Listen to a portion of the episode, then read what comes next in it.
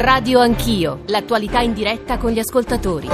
otto e trentotto, Radio uno, Radio Anch'io, Giorgio Zanchini al microfono. La discussione eh, sulla flat tax ha riaperto antichissime, vessate questioni nel nostro paese. È possibile realisticamente ridurre le tasse? Ieri il Presidente del Consiglio Conte ha usato questa espressione: niente austerity, ora serve meno pressione fiscale. Le tante domande eh, che si eh, sono eh, diciamo sovrapposte una dopo l'altra nella prima parte della trasmissione verranno da noi raccolte e partiremo dalle voci degli ascoltatori e poi ne ragioneremo con figure molto diverse, da Antonio Gigliotti a Guido Castelli a Marco eh, Iasevoli. Eh, nella terza parte di Radio Anch'io poi un altro dei temi del giorno, la decisione della notte scorsa del Consiglio europeo di concedere un'ulteriore proroga ai britannici per la Brexit. Anche qui le domande sono moltissime. tre tre cinque sei nove nove due nove quattro nove per sms, WhatsApp e WhatsApp audio. Ci sta ascoltando Antonio Gigliotti, direttore di Fiscal Focus, è un esperto di fisco e diritto tributario. Lo saluto subito. Gigliotti, buongiorno e benvenuto, direttore.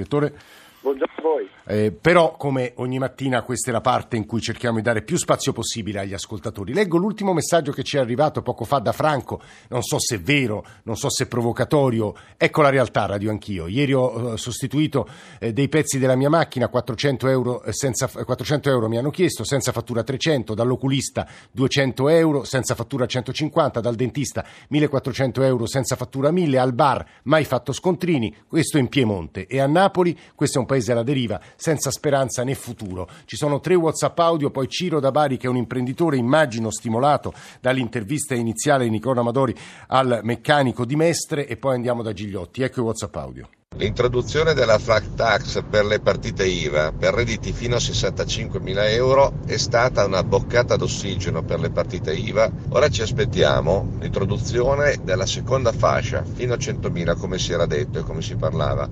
Mi sembra intorno una tassazione intorno al venti per cento. La flat tax è una grande boiata per un semplice motivo, perché pago il venti per cento con l'aliquota, però non posso scaricare niente. A me conviene più pagare co- come pago ora, scaricando il tutto.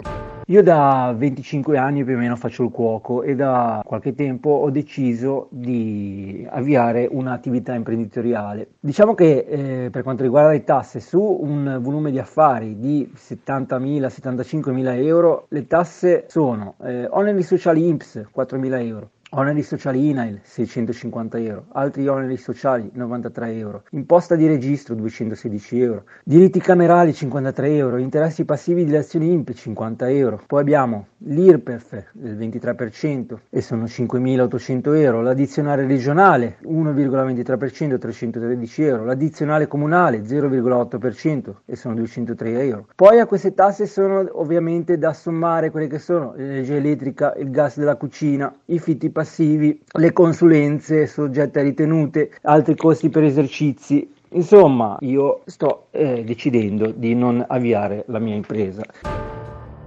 Il cuoco evidentemente aveva di fronte un sette e trenta. Ciro Dabari è un imprenditore, buongiorno. Buongiorno, salve dottore, auguri per la racc- eh, auguri a lei, ci racconti? Mm, non, senza polemizzare con no. l'imprenditore del Veneto che... Sì. Eh, un capo officina, era un meccanico che continua, aveva... eh. Esatto, con, continuo a sentire queste eh, banalità di campagne, di slogan di campagne elettorali. No, tra l'altro diceva che gli sgravi, eh, i siciliani beneficiano di sgravi, quello in realtà dipende dallo statuto autonomo, ma potrebbe Guardi, dirlo anche ai trentini e ai friulani. Ho scritto, ho scritto eh. sul mio messaggio eh. che praticamente io ho cinque operai in, in edilizia che costano ve- più di ventimila euro al mese. Al mese? Eh, ah, tutti insieme? E tutti insieme, certo, sì. sì.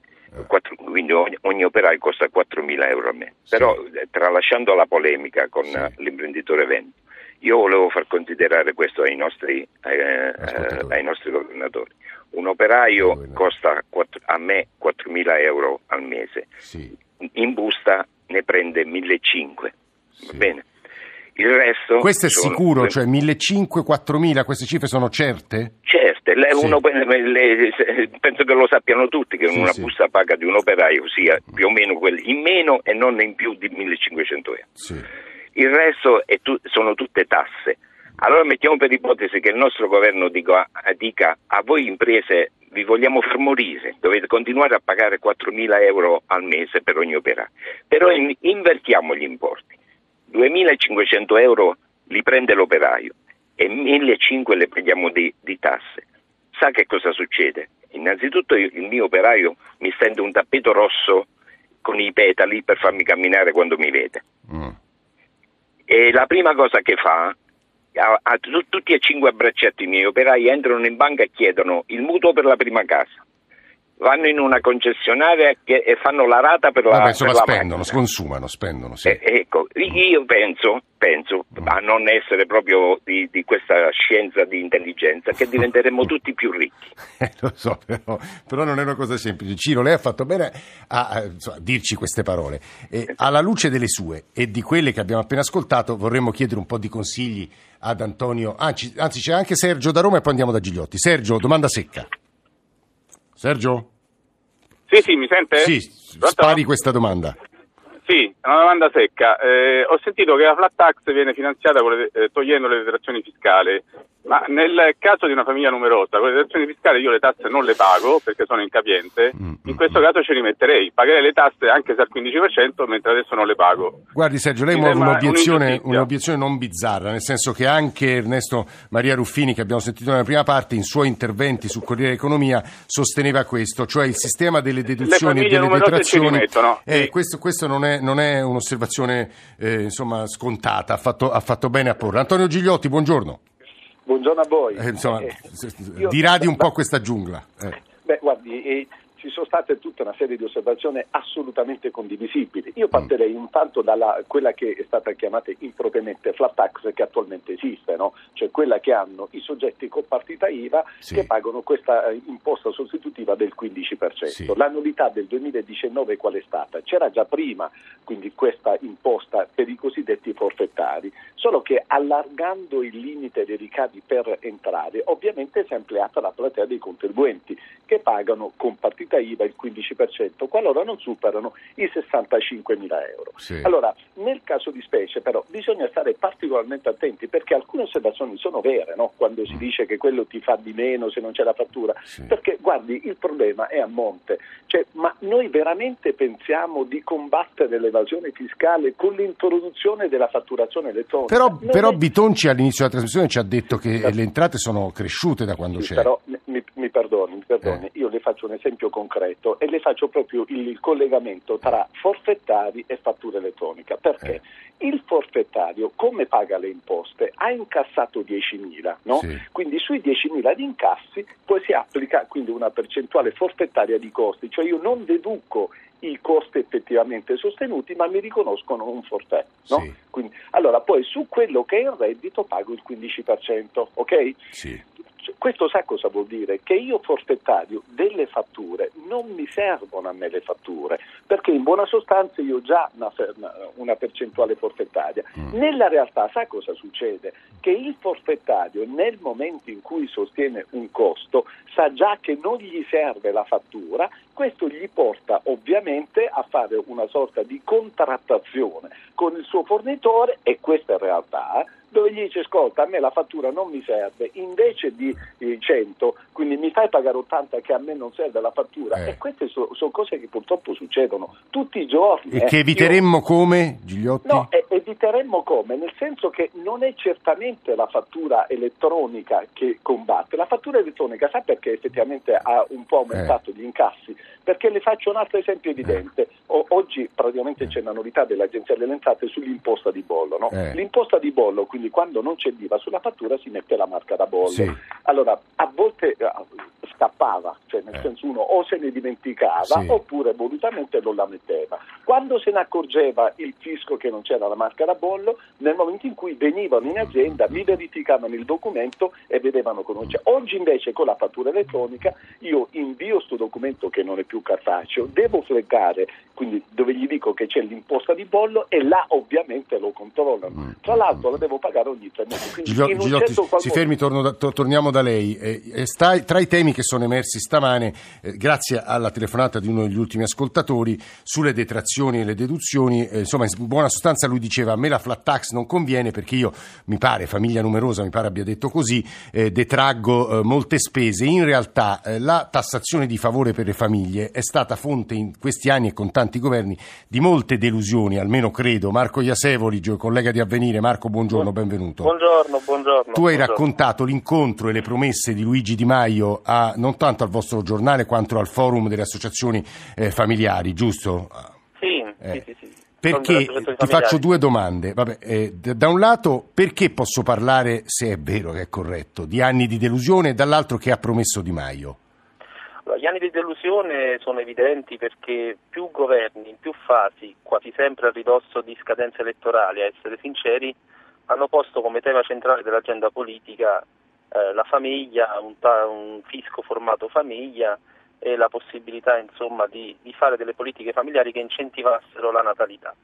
Puntualmente non c'è distinzione, tutti i governi, e a ridosso di ogni scadenza elettorale il punto numero uno era calo demografico, sostegno alle famiglie. Passate le scadenze elettorali, arrivati in prossimità della manovra, puntualmente c'è una nuova emergenza di tipo economico, sociale da affrontare, che poi porta purtroppo a, a mettere poi in secondo piano e a rinviare ogni forma di intervento eh, per le famiglie. L'incontro tra mh, il Forum delle Famiglie e tutti i leader politici, perché il Forum delle Famiglie ha incontrato anche Salvini, Luigi Di Maio, si appresta ad incontrare penso anche i leader di, di opposizione, sì. è quello di eh, provare, insomma, nelle more della prossima manovra, mm. a puntare sulla famiglia di nuovo come, come punto numero uno. Di Maio, diversamente da eh, Salvini, pro, porta una, una proposta diversa, che non è quella della flat tax, ma è quella di inserire un quoziente familiare, cioè di far pagare meno tasse in funzione di quanti figli hai, e questo in qualche modo a prescindere dal reddito, almeno, o quantomeno fino ad, ad una soglia di reddito molto alta. In realtà le associazioni familiari sì. in questi anni, sulla luce di queste delusioni, alla luce di queste delusioni, hanno portato delle proposte più semplici, ad esempio una secca, l'assegno di natalità per tutti, l'asse- l'assegno no? di natalità, sì, un po' prendendo i migliori modelli europei mm. per dire: arriva un figlio, questo mm. bambino è un dono per la famiglia, ma è un dono anche per la società, è un dono mm. per il paese, dà futuro. Questo bambino costa al mese, lo sappiamo tutti, centocinquanta, sì. duecento, parliamo di beni di prima necessità. Diamo a una coppia che sia in buone condizioni lavorative, in medie condizioni lavorative o precaria, la sicurezza che avrà quel minimo necessario per comprare. Fino a che età? Fino a che età? E questo, questo può essere modulabile, possono essere i primi anni di vita, può essere... E c'è nella gran per... parte dei regimi europei questo, Marco? Eh, questo per esempio in Francia è molto sviluppato, in Germania è molto sviluppato, anche nei paesi del nord, che pur hanno una cultura della famiglia meno legata alle istanze religiose, c'è una, una cultura laica della famiglia, e, che porta e, a e questa è la richiesta minima e importante del forum, ad esempio. Sì, perché, è e giusto? Questa è una proposta eh. minima che chiaramente, ma ovviamente parla, quando si parla di fisco familiare in realtà si parla di fisco generale, quindi è difficile distinguere, quindi è sufficiente toccare un aspetto, che i costi sono notevoli. Purtroppo questo governo le sue, le sue scelte coraggiose le ha fatte su altre categorie, le ha fatte su altre basi elettorali, quindi e non sulla fam- sui nuclei familiari, questo le spese in deficit, eh. quelle che ha fatto l'anno scorso le ha fatte sul reddito di cittadinanza, sui, pensio- eh. sui pensionanti, quindi eh sì. adesso andiamo in una fase in cui è più difficile questo... trovare i soldi, Marco, oggettivamente. Certo, molto più difficile. Eh, Marco Iasevoli sta parlando, collega di Avvenire, e stanno arrivando diversi messaggi anche di commercialisti che ci dicono: guardate che quella soglia dei sessantacinquemila euro sta provocando nel nostro paese grandi ingiustizie, perché le società medie che fatturano sessantacinquemilanove euro, dice questo commercialista Maria Cristina da Perugia, o quelli con sessantotto settanta, hanno molte più difficoltà adesso a competere con quelli che si pongono esattamente sotto la soglia. Guido Castelli, sindaco di Ascoli Piceno, delegato a Anci per la finanza locale. Buongiorno, benvenuto. Buongiorno, buongiorno. Sindaco, lei sa, lei sa meglio di noi che eh, una delle accuse che voi, eh, rappresentanti degli enti locali, muovete è la seguente. E il governo, diciamo lo Stato centrale, a gioco facile a dire di abbassare o a abbassare materialmente alcune tasse, poi siamo noi a livello locale a essere costretti, e uno degli ascoltatori elencava le addizionali che deve pagare. Qui ad esempio nella capitale paghiamo, credo, le addizionali più alte d'Italia, ad alzarle. Quindi in realtà tu togli con una mano e prendi con l'altra. Sindaco. La ricostruzione è abbastanza esatta, tutto risale sostanzialmente alla grande manovra di Monti del duemiladodici, quando vi fu l'introduzione di una patrimoniale che portò, lo si ricorderà, la tassazione sugli immobili da nove miliardi e due, era il gettito I C I duemilaundici, a ventitré miliardi e otto, gettito I M U duemiladodici. Ma cosa successe? Questi soldi andarono nelle casse dei comuni? No, la risposta è no, perché per effetto di tagli quei soldi che venivano chiesti in più da parte dei sindaci e dei cittadini sono stati trasferiti nelle casse dell'erario statale. Abbiamo assistito in sostanza a una clamorosa operazione di trasferimento di responsabilità fiscale che poi è stata anche tutto sommato quantificata recentemente, credo il prossimo, lo scorso anno, dall'ufficio sì. parlamentare di bilancio. Il dottor professor Pisauro disse: guardate, da Monti in poi abbiamo risanato i saldi dello Stato di circa venticinque miliardi in maniera stabile, dodici di questi sono stati il frutto di operazioni appunto di trasferimento di responsabilità fiscale. Quindi cosa succede in Italia? Che ormai i comuni hanno una fissità, una rigidità nelle loro entrate, che lo stesso sblocco delle aliquote di cui si parla molto, sì. a mio modo di vedere, non produrrà grandi risultati, perché? perché in realtà già le tasse sono prevalentemente al massimo. Guardi, le faccio il caso dell'addizionale comunale all'I R P E F. Tutte sì. le grandi città, esclusa Firenze sostanzialmente, sì. sono già al massimo, allo zero virgola otto. Roma, sì. lo ricordava, allo zero virgola nove. E quindi da questo punto di vista io credo che, tranne il caso di città piccole e medie del centro-nord, dove ancora ci può essere un margine di manovrabilità, questa attesa di una ulteriore girata fiscale non dovrebbe realizzarsi. Ma perché? Perché già è accaduto mm. anni scorsi. Lei pensi che l'addizionale comunale all'I R P E F è stata sì. aumentata dai sindaci in quel momento montiano di un miliardo e mezzo, sì. passò da tre miliardi a quattro e mezzo e ora è più o meno a quattro e sei. Mm. Quindi da questo punto di vista, anche se teoricamente qualche sindaco furioso potrebbe mettere mano alla leva, in realtà secondo me cioè più di così non si può chiedere. Eh. Esatto, quindi non è virtù, lo dobbiamo dire in, mo- in maniera molto sincera, ma ormai il sistema dell'autonomia è stato ampiamente stressato. Diverso il caso delle regioni, dove ricorderete che l'addizionale regionale può arrivare addirittura al tre virgola tre. Lei pensi che il quantum totale che le regioni chiedono a titolo di addizionale è circa dodici miliardi, eh, ci no, sono questi... altri dieci miliardi potenziali, io non me lo auguro evidentemente, ma pure questo, quadro... Questi sono numeri di, di grande interesse, quelli che ci ha fornito il sindaco di Ascoli, delegato Anci per la finanza locale, Guido Castelli. C'è un'ultima domanda che vorremmo fare, sono gli ascoltatori a porla ad Antonio Gigliotti, direttore di Fiscal Focus: ma siamo così convinti che convenga intervenire sulle deduzioni e le detrazioni, eh, Gigliotti, e investire sulla flat tax? Si chiedono molti ascoltatori. Guardate che il sistema alla fine beneficia molti. Gigliotti. Beh, guardi, intanto ci sono alcuni numeri sui quali bisogna ragionare, no? Quindi, cioè, da quello che sembra, perché è già difficile commentare un fisco dove ci sono norme già esistenti, qua stiamo parlando di un qualcosa che potrebbe arrivare, ah, che certo, è già cambiato nel certo. corso di pochi giorni. Prima si parlava di una flat tax a due aliquote, oggi sì. invece sembra che siano sparite le due ed è una soltanto, esatto. del quindici per cento fino a cinquantamila, quindi è già cambiato tutto.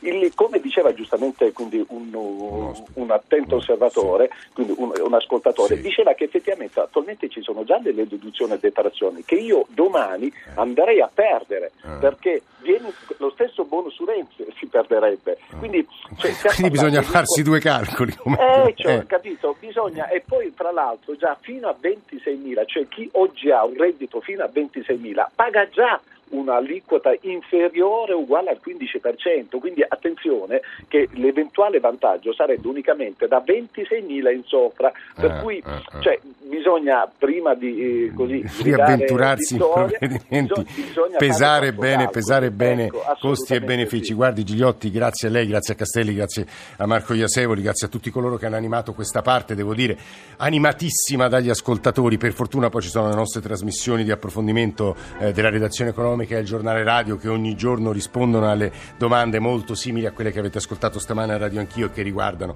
il nostro sistema fiscale. Noi ci fermiamo qui eh, per quanto riguarda tasse e fisco. Tra poco, dopo il G R uno delle nove, apriremo un capitolo che vuole mille risposte, perché molti non capiscono più nulla sulla questione Brexit, sulle decisioni che sono state prese ieri notte dal Consiglio europeo. Anche qui abbiamo bisogno delle vostre domande. Tre tre cinque sei nove nove due nove quattro nove. Ascolterete i tentativi di risposta dei nostri ospiti. G R uno e torniamo assieme.